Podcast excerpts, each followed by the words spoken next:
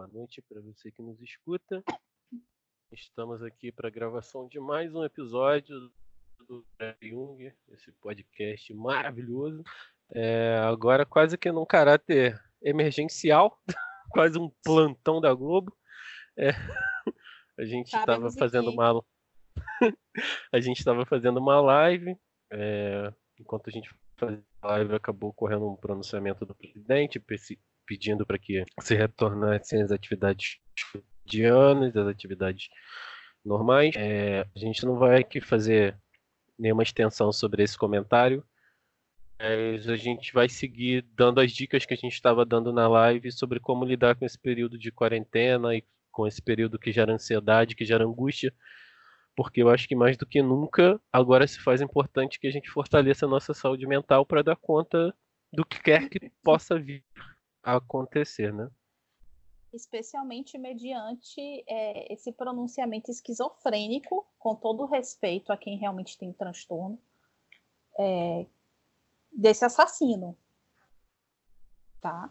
Então, assim, a gente está cagando para o que ele falou, e aí a gente vai dar a recomendação que o resto do universo, pelo menos do lado de cá desse planetinha esquecido, dessa estrelinha pequena do campo da galáxia, tá dando, que é fique em casa se você puder. Tá? É, assim, a gente vai, vai seguir o bom senso recomenda, levando em conta os movimentos que têm acontecido a nível global, né? Como os movimentos a nível global, eles falam sobre um isolamento, sobre uma necessidade de isolamento. A gente vai pensar sobre essa perspectiva, a gente vai olhar sobre essa ótica é, do que, que a gente pode fazer para minimizar os impactos que isso tem né, sobre a nossa saúde mental. É, isso, isso esse sei lá, assim, esse movimento que ocorreu agora, ele contrasta, né, a gente vê questões de projeções de saúde que apontam que é muito mais do que o que foi dito sobre gripezinha e efeitos nesse sentido. É, esse podcast não é um podcast político, mas a psicologia atravessa a política porque ela atravessa a vida das pessoas, né? E acho que o nosso papel aqui é salvaguardar a saúde mental dos sujeitos e é sobre isso que a gente vai falar. Mas levando em consideração que a gente não não compactua com essa diminuição de impacto que esse momento pode ter, tanto social, psicológico, financeiro, né? Pois é.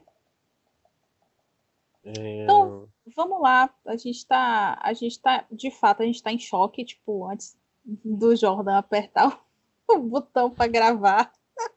Ele ficou cinco minutos sem saber o que fazer. Sim. Porque é, é, realmente contraria todo o bom senso, contraria tudo que a gente tem visto, tudo que tem acontecido, uh, não só a nível global, como o Jordan falou, mas a nível nacional também.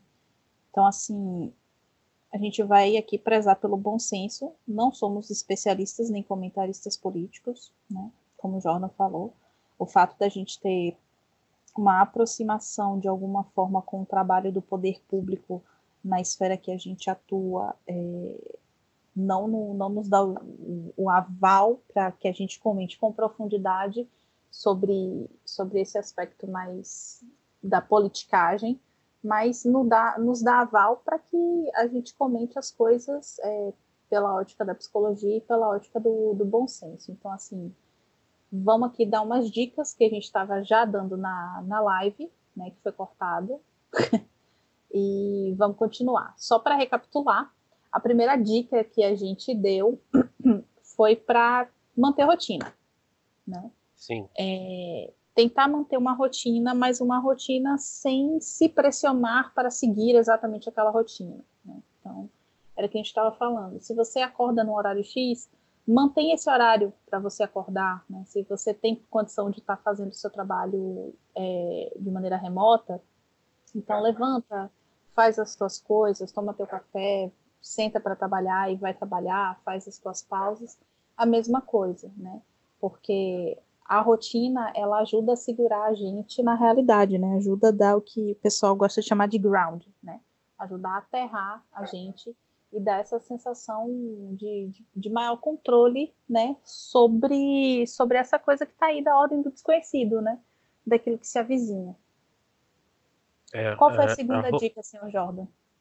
Era Só de tentar buscar buscar situações, né, de, de assistir coisas, ouvir músicas, jogar coisas, fazer coisas que tenham um toque nostálgico, né, e que que te levem para um momento de segurança na tua vida, um momento que foi bom, um momento que foi positivo. É... Na verdade, essa era a terceira. A segunda era sobre não se inundar com notícias, né? Isso, era a questão do hiperfoco.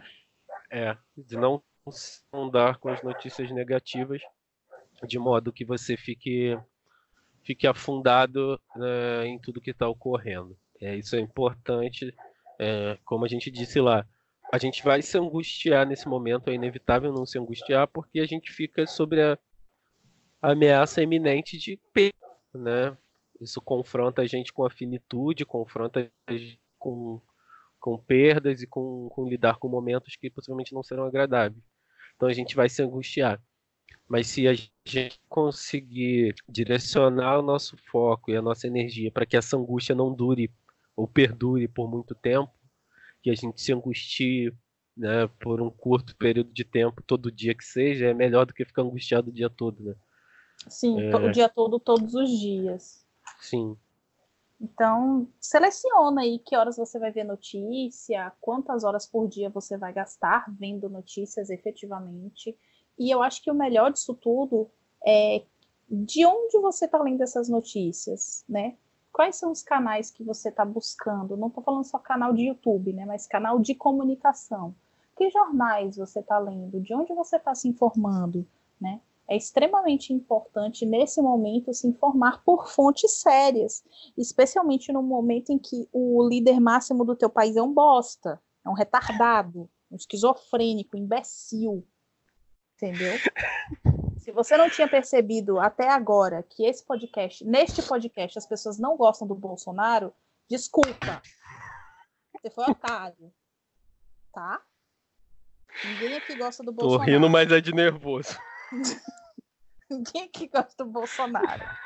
De nenhum deles. Nenhum dos irmãos metralha, tá? Então. É... Se informe por canais bacanas. Procure pessoas que têm credenciais é, peça as credenciais da pessoa, confira as credenciais da pessoa. Né? É, eu acho que é, não ficar preso no hiperfoco e ter essa, essa noção já é um bom caminho andado. Ah, Indianara, seja mais específica. Bom, é, eu estava conversando hoje com a minha terapeuta, né, que eu estava separando três horas por dia do meu dia para estar informada, né? E aí a gente conversou um pouquinho e fizemos algumas reavaliações e tal, mas tá aí uma boa ideia. Você pode pensar em separar um momento do teu dia ou só aquelas horas do teu dia para se informar, né? Ler o boletim das primeiras notícias do dia e ler o boletim das últimas notícias do dia, né? Ou até tal hora você parar de ler notícias, parar de ler algumas informações, né? porque se a gente fica o tempo todo se lotando de informações, informações ruins, informações de morte, informações equivocadas sobre uso de medicamento, é, a gente fica absolutamente desnorteado, né? A gente perde o que a gente estava tentando falar com a relação da rotina, né? Que é essa sensação de controle, né? Essa sensação de que, olha, vai dar tudo certo, ou se não der tudo certo, alguma coisa vai dar certo né? E, e, e eu vou estar estruturado para isso. Né? É, porque no fim das contas, esse desconhecido, ele causa tanta angústia justamente porque é algo que foge completamente do mínimo de controle que a gente consegue ter para lidar com a realidade, né? Enfim, Sim. Então, a gente tentando estruturar alguns mecanismos que ajudem a manter um pouco essa, essa sensação de controle, a gente tende a diminuir é, os movimentos ansiosos, né?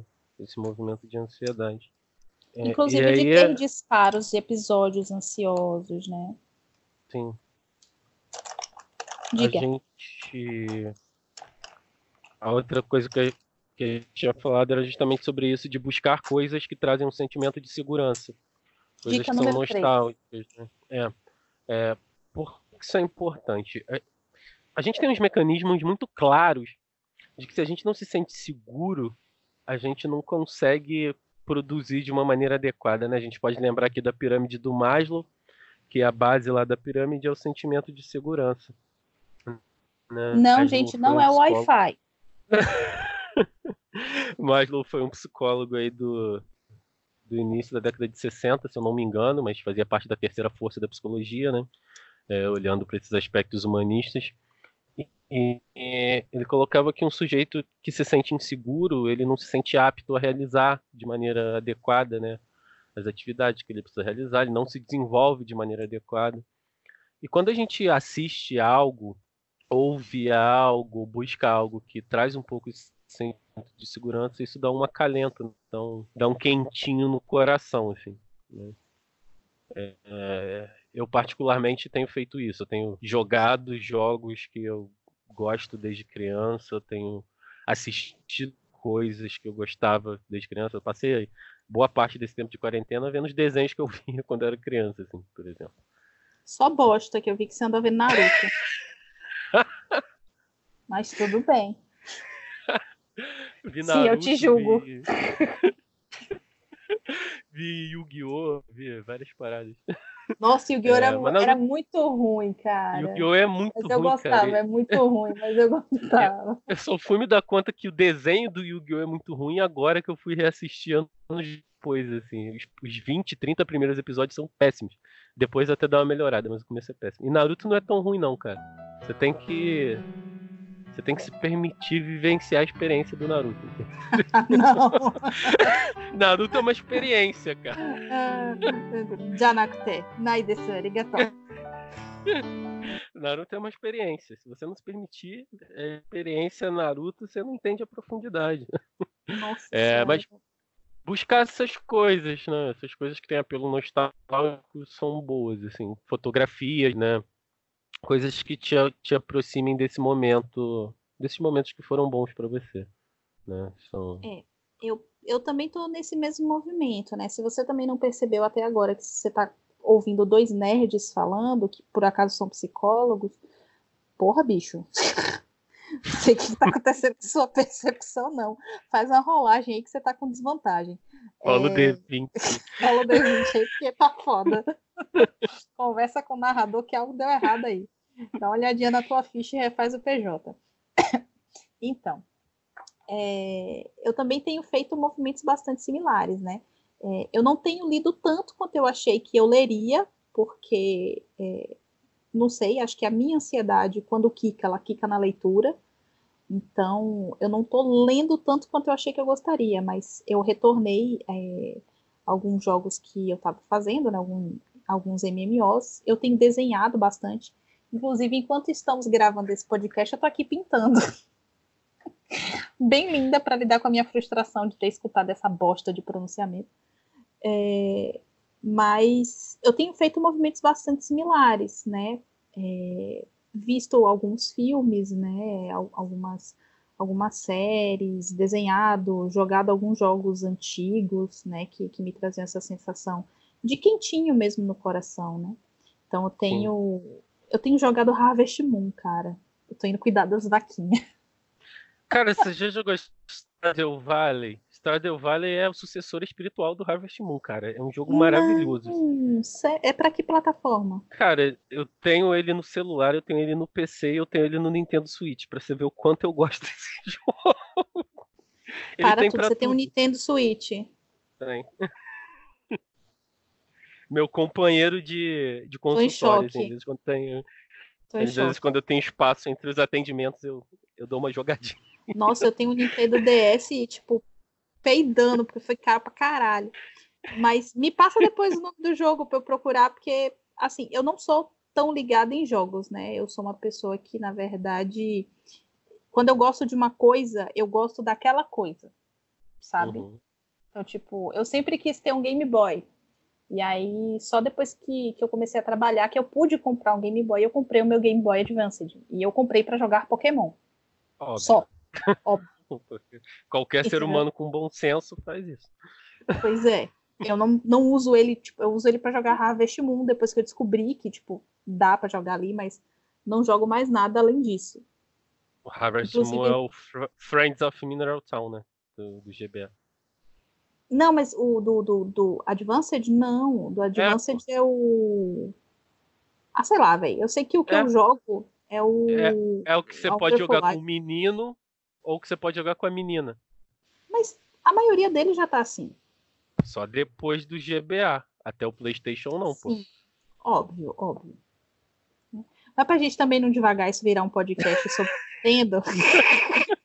que eu também tenho uma fitinha do Super Mario. É, saudade de assoprar fita, né? Dá um high five aqui quem assoprou fita na vida. É, então, eu tenho feito esses movimentos também, né? É, de, de, jogo, de, de, pintura. Eu tenho tentado é, entrar num contato seguro com a minha fantasia. E eu lembro muito do Jung naquele, naquele momento em que ele teve aquele rompimento com Freud, né? Em que ele ia para frente do, do, da casinha do lago dele, ia para a margem do lago para ficar brincando com bonequinho, né? E, e, esculpindo coisas e pintando coisas. É, é, qualquer, qualquer trabalho que a gente possa fazer né, de, de produção manual nesse momento é um bom trabalho. Pintar, desenhar, rabiscar, mesmo que sem um sentido aparente no primeiro momento, são ferramentas úteis, porque ajuda o nosso inconsciente a colocar para fora é, questões que estão ali, né, girando em torno da, dessa situação. É, ajuda a organizar, né? Na verdade. E eu é. tenho feito também muito crochê, tá? Quem, quem curte aí trabalho manual, é, fazer essas formas geométricas também ajuda pra caçamba. Sim, formas geométricas são símbolos que tendem a organizar elementos psicológicos, né? Os círculos de preferência mais quadrado também é, é um símbolo que ajuda nesse sentido. É, quando a gente está falando de símbolo aqui que ajuda a gente, não é nada muito explicar, né, para não ficar uma parada mística, misteriosa, não. É porque é. são formas são formas que ajudam a, a, sua consciência e o seu inconsciente a se direcionarem, assim, é só isso. É, são, são, porque como são, são formas mais ancestrais, é, e, e ancestrais, né, que a gente utilizou desde quase sempre na, nas nossas produções artísticas, elas tendem a ter esse, esse viés, assim, de, de facilitar esse processo. Não é nada mirabolante, não. É. Só o mesmo o, é, o efeito psicológico que tem é o mesmo do quentinho no coração, sabe? Do, do comfort food. De, de você estar tá sendo acalentado, confortado por alguma espécie de organização. Né? Aquilo, de alguma forma, ajuda você a se organizar psiquicamente. É, é, uma coisa que até surgiu na live, né, que é a questão de como lidar com ansiedade, assim, até por conta de comida, né, como a gente está tá mais regrado, a gente acaba descontando na comida.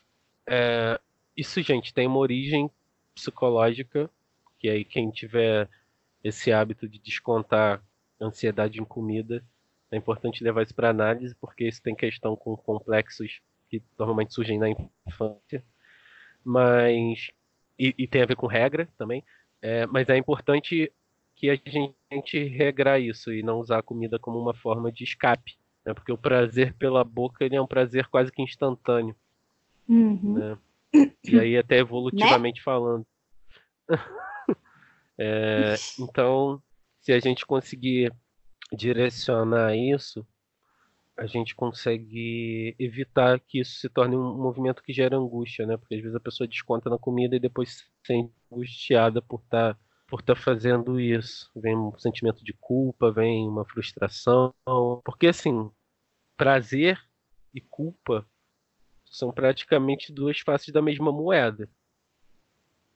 Eles se eles se organizam quase que como complementares. Né? Na psicologia analítica, a gente pensa sempre nos elementos complementares, uhum. né? na união dos opostos, e prazer e culpa quase sempre andam de mãos dadas. Então, às vezes, a gente vai e busca um prazer como uma forma de dar conta de algo que a gente está sentindo, mas para depois a gente ser assolado pela culpa por ter feito, né? Então tentar regrar mesmo essa questão de comida para não, não gerar um sentimento de culpa depois. E é o que a gente estava falando também lá na live, né? Às vezes o que ajuda a gente a perceber, porque muitas vezes esses comportamentos eles acontecem, né, de maneira muito inconsciente, a gente acaba não percebendo o que a gente está fazendo nem como a gente está fazendo, né? É, de repente colocar sobre uma análise muito muito focada, né? Fazer um escrutínio real. É, tem necessidade de, de, de, comer isso agora? Ou eu, eu tô cheio? Sabe? Ou eu já estou alimentado, mas eu comeria isso por gula, né? É, é, é procurar fazer esse tipo de, de questionamento, esse tipo de pergunta, porque isso ajuda também a você se aperceber da sua realidade, da realidade à sua volta, né? E se isso não está sendo um movimento de escape, né? Isso. Porque aí quando você faz questionamento quase socrático aí, pegando emprestado a técnica galera da TCC, isso te, te faz perceber que, que movimento você está fazendo, né? Qual é o intuito desse movimento que você está fazendo? Você quer fugir dessa angústia? Você quer é, sair dessa ansiedade? Ou você está querendo se alimentar? O que que está rolando por trás, né? Olhar o background disso, de algum é. jeito. De que forma você gostaria de ser alimentado ou nutrido? É, esse simbólico aí também, né? Enfim, é... é. Não, não sei. Se, se, a gente for parar para falar disso, a gente vai acabar tendo que fazer um episódio só sobre o simbolismo atrás disso. Pode ser que em algum momento a gente fale é, sobre isso, mas tem, tem um aspecto simbólico aí de um aleitamento, né? De um colo que isso traz, né? É. De um, uma figura simbólica maternal aí te dando um, um acalentozinho. É porque é... tudo que esse tudo que esse tempo né acabou fazendo com a gente de, de quarentena de incerteza né é jogar a gente numa espécie de, de realidade muito crua né? E aí a nossa tendência primal é retornar ao útero né? É retornar a esse lugar em que a gente não precisava se preocupar né? Com, com todas essas situações com todas essas coisas. Eu estava comentando com a minha terapeuta hoje que eu fui atendida hoje, né? Então estou com todos esses questionamentos muito frescos. É, que a gente está numa sociedade meio adolescente, né?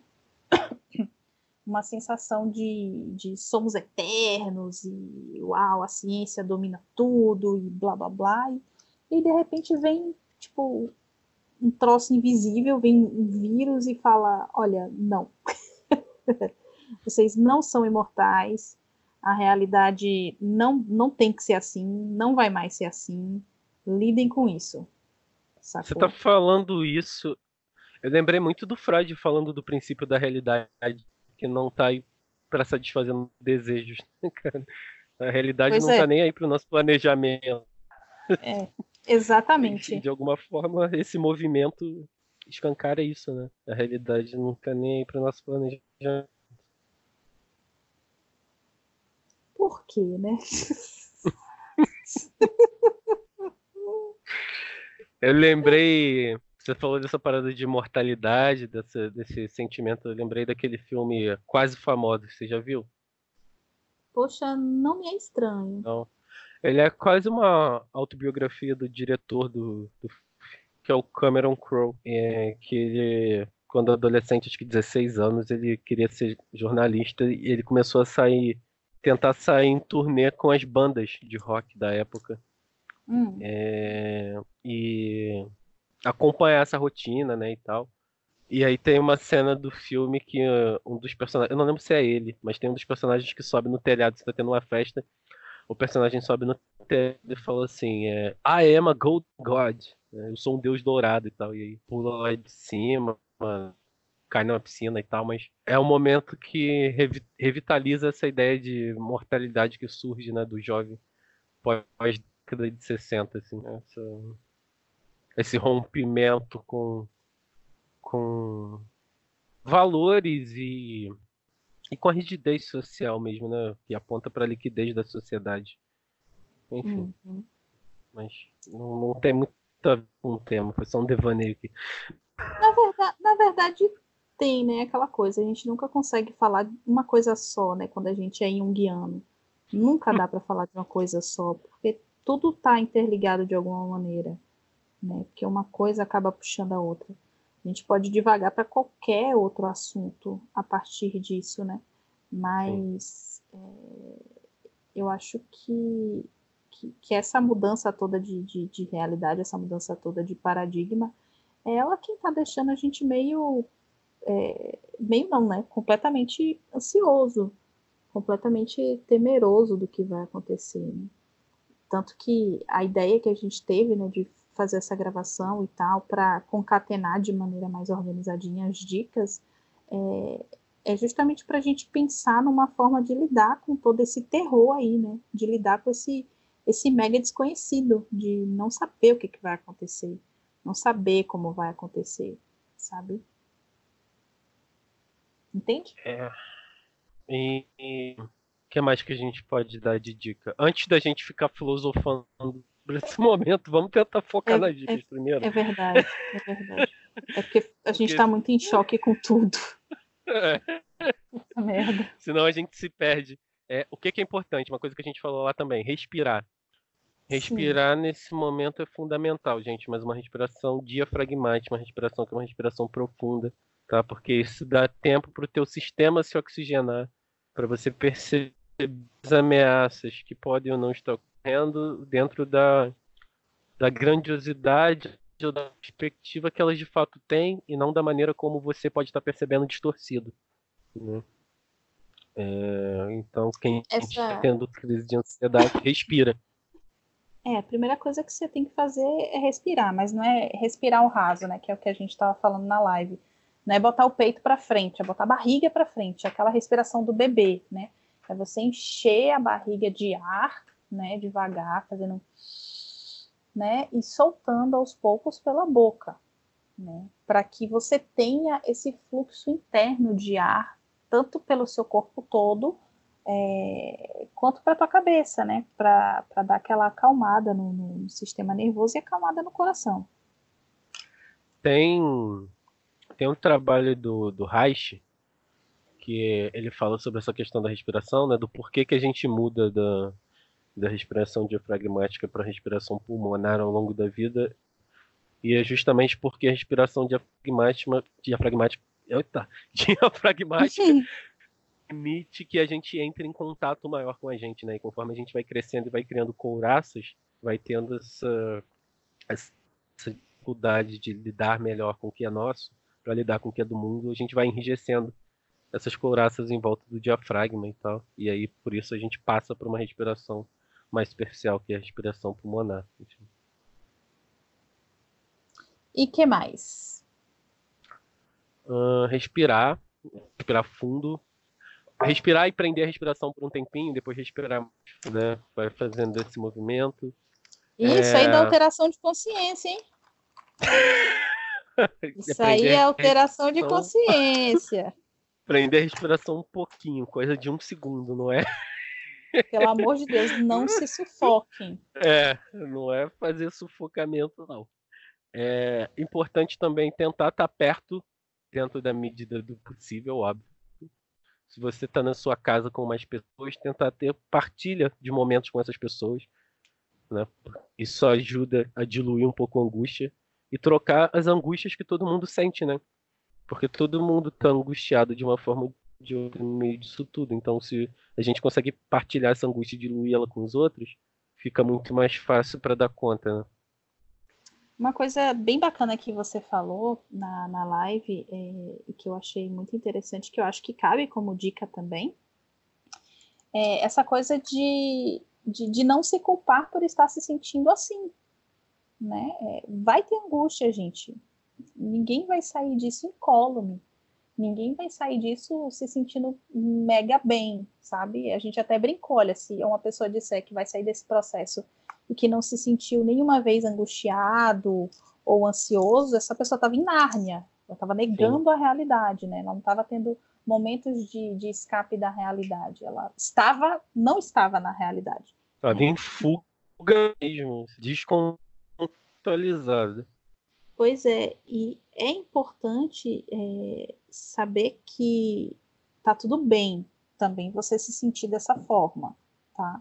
E que se você se sentir dessa forma, você deve procurar outras pessoas para justamente fazer esse processo, né? Compartilhar. É, nós somos animais gregários, a gente esquece, né? A maioria, na verdade, das pessoas esquece que nós sequer somos animais, né? Então, é, é, é lembrar que nós somos animais gregários e que a gente precisa desse contato com o outro, né? Então, se nesse momento não está sendo possível realizar um contato físico, é, liga para as pessoas, né? Faz videoconferência. O pessoal no Japão está fazendo uma coisa muito, muito louca, que se chama Onomi, né? Que é você entrar no aplicativo lá, numa sala de aplicativo, e, tipo, várias pessoas se conectarem e você sentar para beber e conversar com essas pessoas. Entendeu? Uhum. E de repente é uma alternativa, né? Não necessariamente beber, né? É, mas de repente pode ser uma alternativa você conhecer pessoas, você ligar para as pessoas que você gosta, você, enfim, manter contato com essas pessoas, né? Via vídeo, via telefone, via videochamada. Acho que a gente dispõe de algumas tecnologias que podem ajudar a aproximar um pouco nesse momento mais complexo. Porque o fundamental, assim, que, que toda essa angústia gera é uma incerteza sobre a finitude, né? Assim, na verdade, é uma, certeza, é uma certeza. da finitude. é, é uma certeza da finitude, porque você não sabe se você vai pegar e se, se você vai sobreviver, se as pessoas que você gosta vão sobreviver. Então isso te confronta com o fato de que nada dura para sempre, né? Já dizia lá o Guns N' Roses.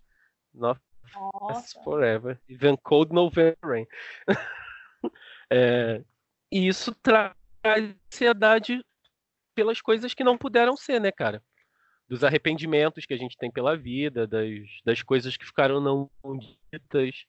Cuidado também com a muda. quantidade de oi sumido risos, hein, galera? Cuidado com esses oi sumidos. Não cai é... nisso, não, tá? A cilada, Bino. It's a trap. É, porque isso faz a gente confrontar com as escolhas, né, cara? Com as escolhas que a gente fez ao longo da vida, assim. Coisas que a gente queria dizer e não disse, com os momentos que a gente queria viver e não viveu. Tudo isso fica muito explicitado, né? Fica, fica muito evidente né, num momento como esse que você não sabe quem vive e quem morre. Né? Então é, é, importante assim, se isso acontecer, de você se ver envolto nesse tipo de pensamento, antes de qualquer atitude é, precipitada, tenta avaliar o que está acontecendo e por que, que você está se movendo nessa direção. Né? Se isso é algo que vale a pena, se às vezes talvez você algum arrependimento por não falar alguma coisa com alguém, é a melhor maneira de você fazer isso, para não ser um choque também, né?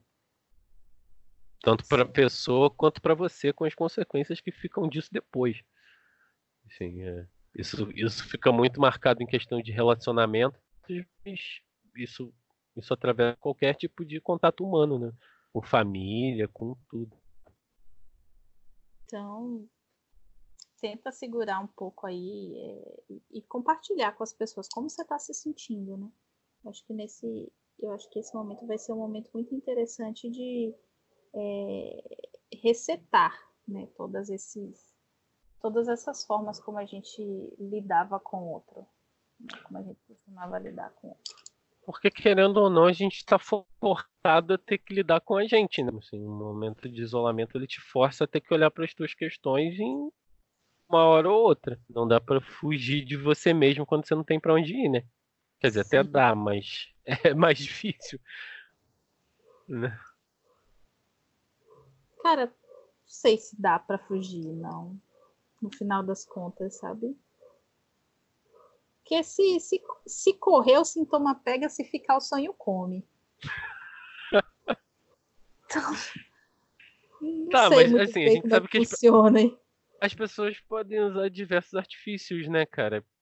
Ah, Trópicos, sim, sim. ou negação da realidade, exacerbação da fantasia. qualquer coisa que ajude a, a não lidar, não olhar para o que está passando, né? Aí nesse caso fica mais difícil nesse momento, né? mas uhum. ainda assim é uma possibilidade dependendo da, da pessoa. É... é. Uma que coisa mais? simples também, simples, simples, simples, mas que é muito importante. Se você puder, pega um pouquinho de sol. A gente sabe que ter contato pode parecer bobo, né? Mas ter contato com o sol, ter contato com com um ambiente mais aberto nesse sentido, isso ajuda a gente a sair da sensação de enclausuramento, né? É, você tem até alguns tipos de depressão que são agravados e estão associados com aspectos climáticos nesse sentido, né? Lugares que têm um clima muito frio, com pouca incidência solar, às vezes as pessoas acabam tendo um maior número de quadro depressivo, porque é tudo muito cinza, né? Você não hum. tem uma não tem iluminação, não tem uma, uma, uma visibilidade de coisas diferentes do que você está acostumado. As coisas ficam muito iguais. Né? Ficam muito repetitiva, a paisagem muito repetitiva, os elementos muito repetitivos. E isso Ai, não ajuda. Mas, Jordan, como é que a gente pode fazer isso? Cara, a... melhor lição do mundo. Você tem um gato. Você precisa ter um gato em casa. Ele vai te dizer onde é que tem sol, onde é que vai estar tá quentinho. Olha teu gato. Eu acho que é uma, uma, uma outra dica bacana, mas isso é para quem, quem puder, porque isso é uma outra vida, né? Demanda uma série de responsabilidades e tudo. É ter um bichinho de estimação. Isso ajuda também a mitigar um pouco a questão do, do, do isolamento, né? Da sensação de estar sozinho. E dá uma sensação boa, dá um certo conforto, uma certa segurança, né? Ter um bichinho de estimação. É, assim, e pensando nessa questão do sol, às vezes só abrir a janela, sabe? Vai na janela um pouquinho, ver como é que estão as coisas, né? Ver um movimento da natureza mesmo, né? Uma coisa que, que te transmita para além das paredes que a gente está, né? Ver, um horizonte para além de algum jeito, isso é importante. É, e ainda tem uma questão da vitamina D, né? O sol ajuda na absorção da vitamina D e parece que ela está ligada também com, com, neurotransmissores de alguma forma que, que auxiliam nesse, nessa sensação de felicidade. Assim. Eu não, não, lembro exatamente bem, porque eu estudei isso em psicofarmacologia 500 anos atrás, mas eu sei que tem alguns tipos de depressão que se agravam por conta da, da questão climática. Né? Lugares que são muito frios, as pessoas acabam tendo mais quadros depressivos. Algo, é uma expressão muito específica, eu não lembro o nome agora, mas, mas acontece. É... Entrando nessa questão né, que, que, que o Jordan está falando do, do sol e tudo, é importante fazer alguma atividade física. Sim. Ah, não tem como correr em casa, tudo bem, faz um abdominal, né? Liga um, um troço de, de, de dança e, tipo, dança dois ou três passos, sabe? alguma coisa que, que coloque teu corpo de certa forma em movimento. Né? A gente não foi feito para essa, essa vida sedentária né, que, a gente, que a gente tem hoje em dia. A gente foi feito para um, nosso corpo é feito para uma outra para uma outra coisa. Nosso corpo é feito para correr, nosso corpo é feito para caçar, nosso corpo é feito para se movimentar. Então, quanto menos a gente se movimenta, né, é, mais desconectado do corpo, da realidade, a gente acaba ficando. Então, ah, move your body. É, tem, tem um aspecto evolutivo nisso, né? Assim, a gente, enquanto, enquanto animal, a gente sempre foi um tipo de animal que prezava, assim, por ter momentos de, de calmaria, mas de via de regra a gente estava sempre em movimento, né? Boa parte do tempo a gente estava em movimento. É, e assim, a gente não pode esquecer, gente, que o nosso cérebro ele ainda não se adaptou ao momento sócio-histórico que a gente vive, né? O nosso cérebro ainda é um cérebro animalesco nesse sentido de, de carregar mecanismos e de carregar elementos que são ancestrais, né? Muito dessa questão do comportamento de grupo são questões instintivas mesmo que estão ligadas ao aspecto de sobrevivência, né? Da, da humanidade. Uhum. E aí me, me veio um, um insight aqui agora, você falou da questão de estar isolado. Eu acho que essa angústia coletiva que a gente vive nesse momento, ela que a gente está isolado de uma forma, mas a gente não está desconectado. Hum. Tanto no aspecto de difusão e disseminação do, do, do Covid, mas, mas, no aspecto de estarmos todos partilhando angústia, né? Quer dizer, todos não, né? Parece que tem gente aí que tá tão desconectado com a realidade que não consegue entender a magnitude da questão. É porque é, é, é muito atleta, entendeu? Tem, tem, um porte físico muito atleta, aí não sobrou espaço. Ai, Deus.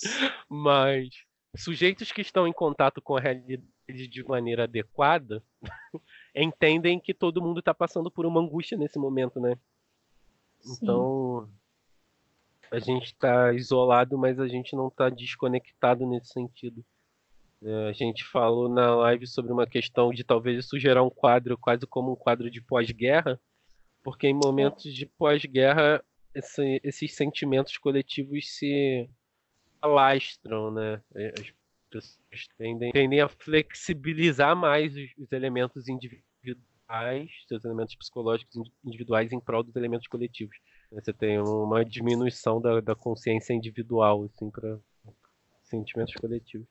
Eu acho que de alguma forma é isso, esse é o caminho do que vai vir a ocorrer, seja lá o que for, sabe? Ai Deus, outra live profética, outro podcast profético. Caralho, Jordan, cala a boca, velho. Tipo, sério.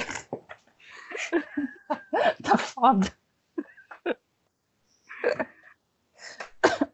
Olha, eu é concordo. É eu, pensando eu, eu no movimento da psique coletiva, cara. Não, não tô... o, pior, o pior é que eu concordo, porque assim, quando a gente para para quando a gente para para olhar, né, sem querer virar aí um guiano aqui, é, né, para quem fica aí a, a, dica, né, hashtag piada interna.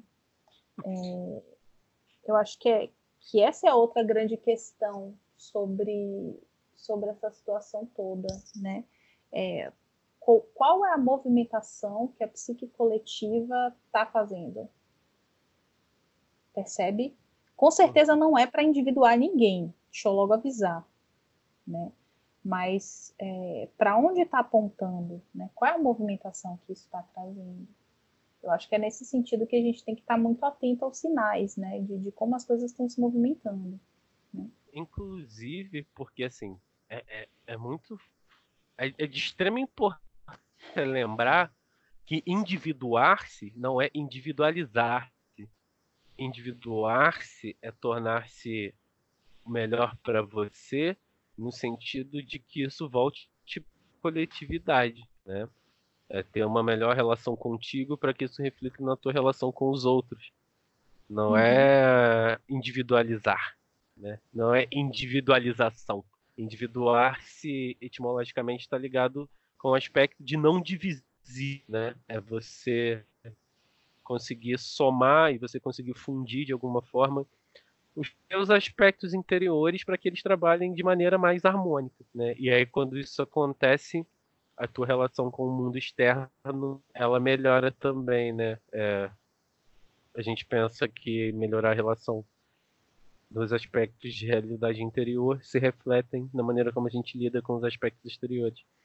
Então, sem querer romantizar esse momento, é, quando a gente se vê forçado a ter que olhar para dentro, na verdade é quase como um reflexo que vai forçar a gente a ter que olhar para fora também, né? De, de uma forma ou de outra, esse momento vai forçar muito isso, que a gente olhe para dentro para poder olhar para fora e, e, e, esse movimento tem que ser contínuo, né? É, acho que a, a psicoletiva vai, vai apontar muito para isso. Né? É. O movimento não é externo nem sexy, é contínuo. É, é, é um Ouroboros, né?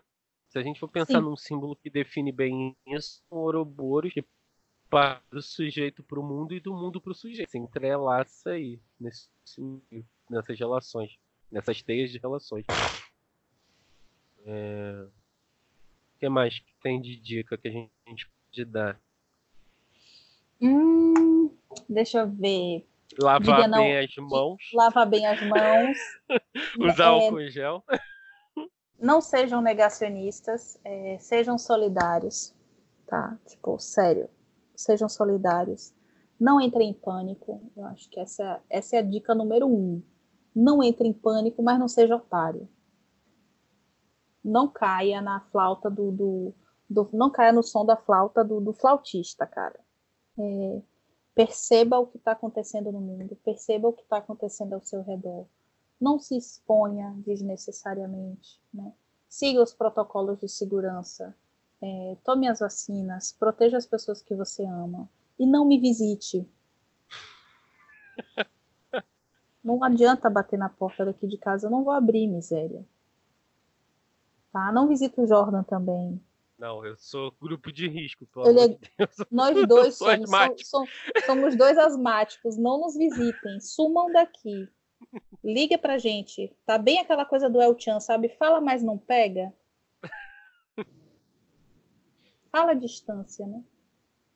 Enfim, assim, a gente tá zoando, a gente tá brincando, mas isso é muito sério, né?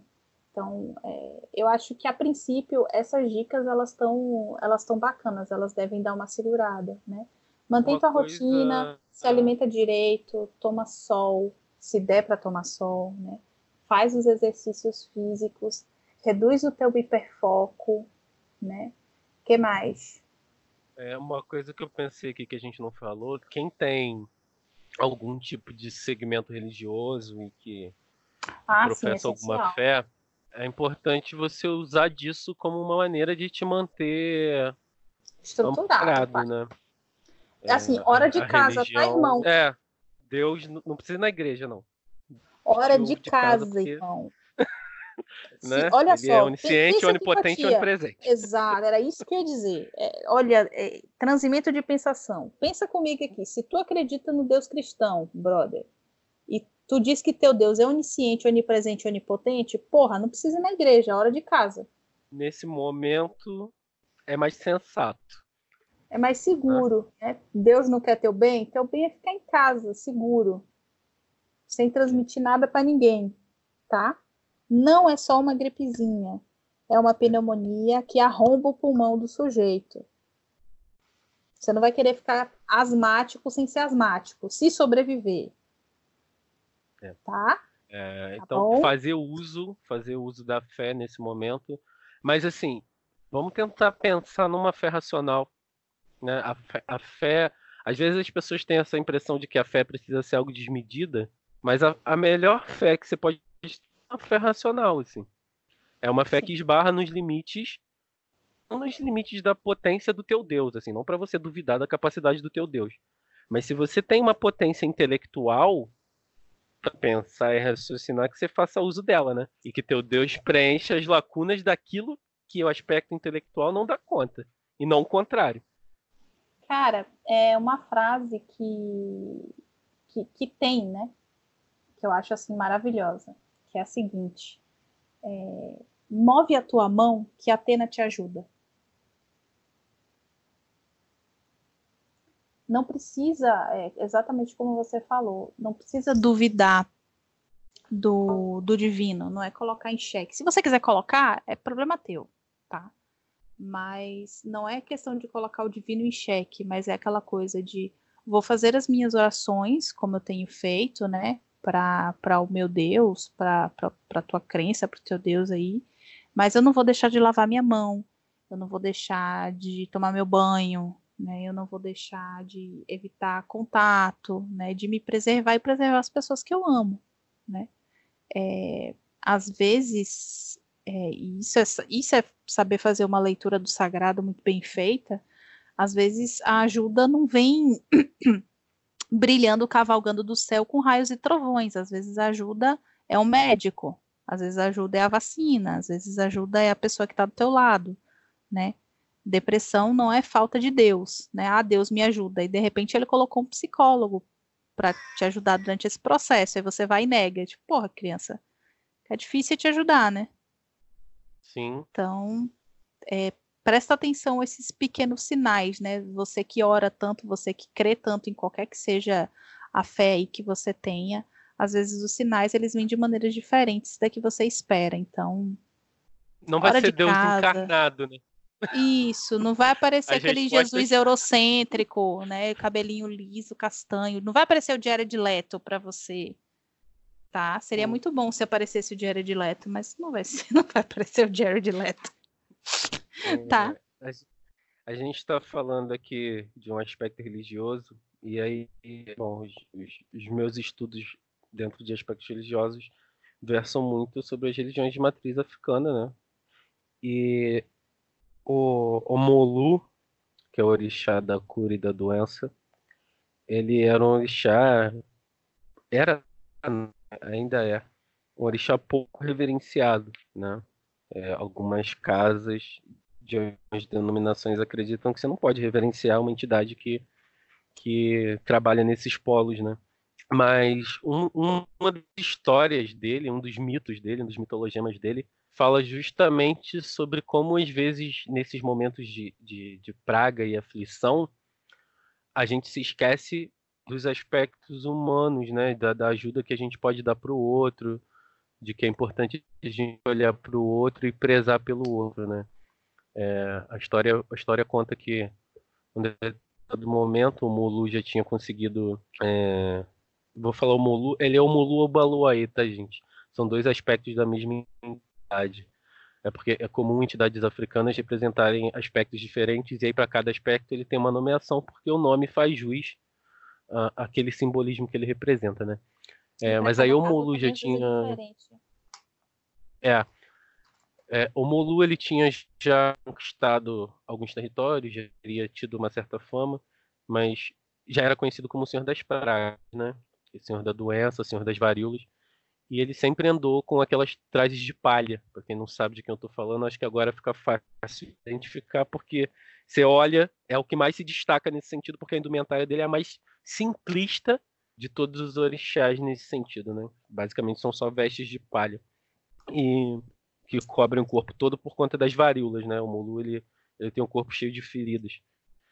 Ele é filho de Nanã com Oxalá e essas feridas no corpo dele têm um aspecto simbólico aí de mostrar a questão da união de Nanã com Oxalá, que não deveria ter acontecido, mas enfim. Isso aí não é, não é o foco da questão aqui. É, e ele foi abandonado por Nanã quando era pequeno, Iemanjá quem criou, e depois de um tempo corre essa, essa história. E aí o Molu chegou numa vila e ia ter uma festa nessa vila. Né? Ia ter uma celebração lá e tal. Só que ele tá tava já um tempo, já tava meio cansado, já tava meio na broca e tal. E ele pediu água, pediu abrigo, e a galera falou que não, né? Tipo, pô, pô, mano, não vai dar não, a gente tá focado aqui na nossa festa, vai rolar maior celebração aqui hoje e tal, não sei o quê. Aí tá, né? O Molu ficou ali meio, meio bolado com a notícia, seguiu o caminho dele. Aí ele subiu uma colina, se não me engano, sentou numa pedra e ficou lá para a cidadezinha, né? Lá para o vilarejo. E as pessoas começaram a reparar que o tempo não passava, né? Tipo, o sol tava pino já há muito mais tempo do que deveria estar. Tá. Era como se o dia corresse, mas o sol não se movesse, né? É, as pessoas começaram a adoecer, começaram a morrer, os animais começaram a morrer. E alguém se ligou que isso poderia ter alguma relação com, com a visita daquele cara, né? E, correram atrás do, do maluco, começaram a procurar para ver se achavam ele e tal. E acharam o Molu lá, sentado na pedra, olhando para a cidade. Aí foram lá, pô, o Molu, foi mal aí, a gente não, não, se ligou que era você, né, cara? Desculpa aí, o cara tá tamanha importância. É, vamos reparar isso daí, vamos fazer uma celebração para você, fazer uma festa pro, pro senhor aí, né? O senhor, você me perdoa e tal. Aí o, o Molu virou e disse que, na verdade, ele não queria festa, ele não queria celebração. A única coisa que ele queria era uma canjica. Eu não lembro se era canjica branca, não lembro se o Molu como canjica branca. Mas era uma canjica e água. Assim, um alimento mais simples que tivesse, né? E que ele ia embora. Aí a galera foi lá, preparou, deu para ele e ele foi embora. E antes de ir embora, ele falou que era importante que essas pessoas percebessem que não faz sentido você julgar o outro pela veste ou pela pobreza aparente, né? Não é porque a pessoa aparenta ser mais pobre ou não ter tantas condições quanto você que você não deve dividir com ela, muito pelo contrário. Né? Você não pode julgar o outro pelo que ele aparenta externamente, por ser de, um, de uma outra classe, né? De algo nesse sentido, assim. E, e aí ele foi embora, as pessoas pararam de adoecer e a vida seguiu normal lá, né? Na, na vila, assim. E eu, eu acho essa passagem de Omolu talvez uma das passagens mais cristãs que você encontra nos mitologias africanos, assim, né? Porque isso. Isso é de uma. Né? A cristandade não nasceu do nada, né? Eu só queria dizer isso. Debaixo Mas... de cada templo cristão tem, um pe... tem uma pedreira pagã. Mas. Mas. É importante olhar para essa lição é, do por que, que as pessoas esquecem. Ah, e aí uma coisa, o Molu falou também que as pessoas só sofreram tanto e só teve tanta dor porque elas não seguiam os ensinamentos dele, que eram esses ensinamentos de dividir, né, de estar com o outro, de ser fraterno. É... E a gente só lembra disso nos momentos de dor mesmo, né? Sim. É nos momentos de praga, nos momentos que a gente se vê ameaçado, né? E, é, eu acho passagens de uma sabedoria muito, muito interessante. Eu, eu sou muito fascinado por mitologia americana, né? Eu sou muito suspeito para falar, mas é, não sou a pessoa mais neutra nesse caso. Mas não existe é, é neutralidade, pai. É interessante pensar que essa figura arquetípica, que é uma figura de um curador ferido, né, que o Molo representa, que é a pessoa que cura o outro através dos, dos seus próprios das suas próprias feridas, é uma figura arquetípica que está ligada ao papel do psicólogo, inclusive. Né? Se a gente for fazer uma associação aí de imagens arquetípicas de mitologias africanas ligadas com, com psicologia, seria Omolu, Obaluaê e Exu. Mas isso pode ser tema de um outro podcast. É, mas nesses momentos de praga e de coisas que fazem a gente se confrontar com a dor, é quando a gente olha para o outro, né? A gente não, não olha para o outro normalmente. Uhum. A gente está mais focado ali nas nossas celebrações, nas nossas festas, nossa vida, nosso corre, e esquece que as pessoas também precisam, né? Umas outras nesses momentos. Não só nesses momentos, mas a gente só lembra disso nesses momentos. É, rapaz, o mundo como a gente conhece acabou, né? Então, é... acho que tá na hora da gente aproveitar e fazer essa reconfiguração aí. E, na boa, deixa eu te pedir uma coisa. Para mim? É pra Ou para quem tá ouvindo? Não, não, para você mesmo. Toca Raul. Enterrar? Isso, toca Raul. Bota o dia em que a Terra parou.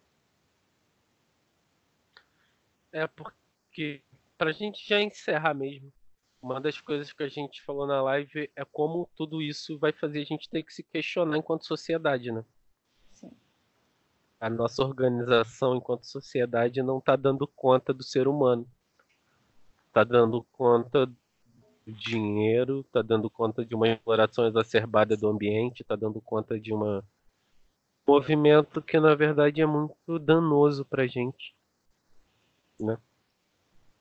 Pois é. Então, no, no fim de essa, essa reconfiguração, é, ela vai ter que vir pela dor, né? Ela tá vindo pela dor. Sim. Mas todo parto tem dor, né, pai? Então, assim, se é pra gente também manter, essa é a última dica, né? Mantenha um, um, um pensamento positivo apesar da realidade tá? Não é, não é fazer, não é bem fazer a poliana, mas ao mesmo tempo é fazer a poliana, né? É procurar Eu não diria, não diria pensamento positivo, não. Eu diria um pensamento esperançoso. Esperançoso. Mas eu acho que esperança é algo positivo, cara. Então, assim, Sim, mas não é, é, ficar é, é viajando por uma... na maionese. É, é exatamente por isso. É por conta dessa nomenclatura que o pensamento positivo tem hoje, que é algo tão distorcido, que eu acho mais Ah, justo a gente pensar em, em pensamento esperançoso. Se reconfigurem aí, ressignifiquem, né? Porque, porra, tem uma caralhada de, de termo que, que é usado errado, então vamos ressignificar também esse caralho, sabe? É, pensamento esperançoso, ou pensamento positivo, né? É usar essa, esse afeto que está acontecendo, que está nos afetando, que está nos mobilizando, e projetar ele para ressignificar, para ser algo melhor, para ser algo diferente do que é hoje. Porque se é uma coisa que de fato está sendo escancarada na nossa cara, é que desse jeito não dá mais. Não dá mais para o planeta, não dá mais para a sociedade, não dá mais para a economia, não dá mais pessoalmente falando. Então, assim, se reconfigure, né? E, e pense, faça planos, né? Faça planos para quando isso tudo acabar. É, E aí, pensando num, num mito grego, que já é a sua especialidade, a esperança é a última coisa que ficou no fundo da caixa de Pandora, né? Mete a mão lá dentro, meu irmão. Pega a esperança que nem a gente pega a Kairos pela orelha, assim, ó, pela asa, ó, vapo. Segura na mão de Deus e não solta. Acho que pra pra quem não tá familiarizado, né, depois que Pandora abriu a caixa, todos os males vieram ao mundo, né? E sobrou a quem esperança lá dentro. esperança. Acho que é hora da gente revirar essa caixa de Pandora. Revira a caixa, mete a carona lá dentro e vambora. Sim. Se a gente conseguir fazer isso, a gente vai conseguir ter mais mais subsídios, né? Uhum. E lembrar que a gente pode estar isolado, mas a gente não está desconectado nessa angústia. É uma angústia que é partilhada por todo mundo, inclusive pela gente que é profissional de psicologia nesse momento, gente. Assim, a gente não está ileso isso não. Vocês me ouviram que eu- falar várias vezes hoje. Ah, conversei com minha terapeuta, conversei com minha terapeuta. Gente, a gente precisa ser atendido. Por isso que a é tá importante. coisa. É, é, e é importante, assim, antes da gente encerrar, salientar, que foi uma parada que a gente falou na live, a importância de tentar manter o cuidado com a saúde mental, assim, quem já está em processo psicoterapêutico, mesmo que o atendimento online não seja a mesma coisa, não seja tão, tão rico, tentar dar continuidade, porque é uma forma de, de se segurar as pontas, né? Principalmente para quem tem ansiedade, depressão, e nesse momento vai precisar de suporte. É, a gente sabe que as questões financeiras acabam entrando em jogo e aí a terapia acaba parecendo algo menos necessário, mas na verdade, se a tua saúde mental ruir agora, você não vai ter como se reerguer e dar conta de qualquer situação que surja no meio dessa, desse cenário de caos. Então, segura a onda, segura na nossa mão virtualmente que a gente consegue. We are the world. We are the Mas toca É. Raul, tá? Bota Raul pra tocar. Em, nome, em homenagem a todos os baianos. Tem que botar Raul pra tocar. Beleza. Acho que eu já vou editar de uma vez, amanhã de manhã eu libero esse episódio. Tá bom. Então é isso, gente. Boa sorte pra nós. É, é, vamos chacoalhar essa caixa de Pandora aí e segurar na esperança pra dar conta de tudo que vem acontecer. Então, vamos, vamos nessa, né? Sem Vamos. muito, sem muitos mais adendos. Vamos nessa. É isso. todas as pessoas do Beijos. planeta inteiro resolveram que ninguém ia sair de casa, como que se fosse combinado em todo o planeta. Naquele dia ninguém saiu de casa. Ninguém. O dia em que a Terra parou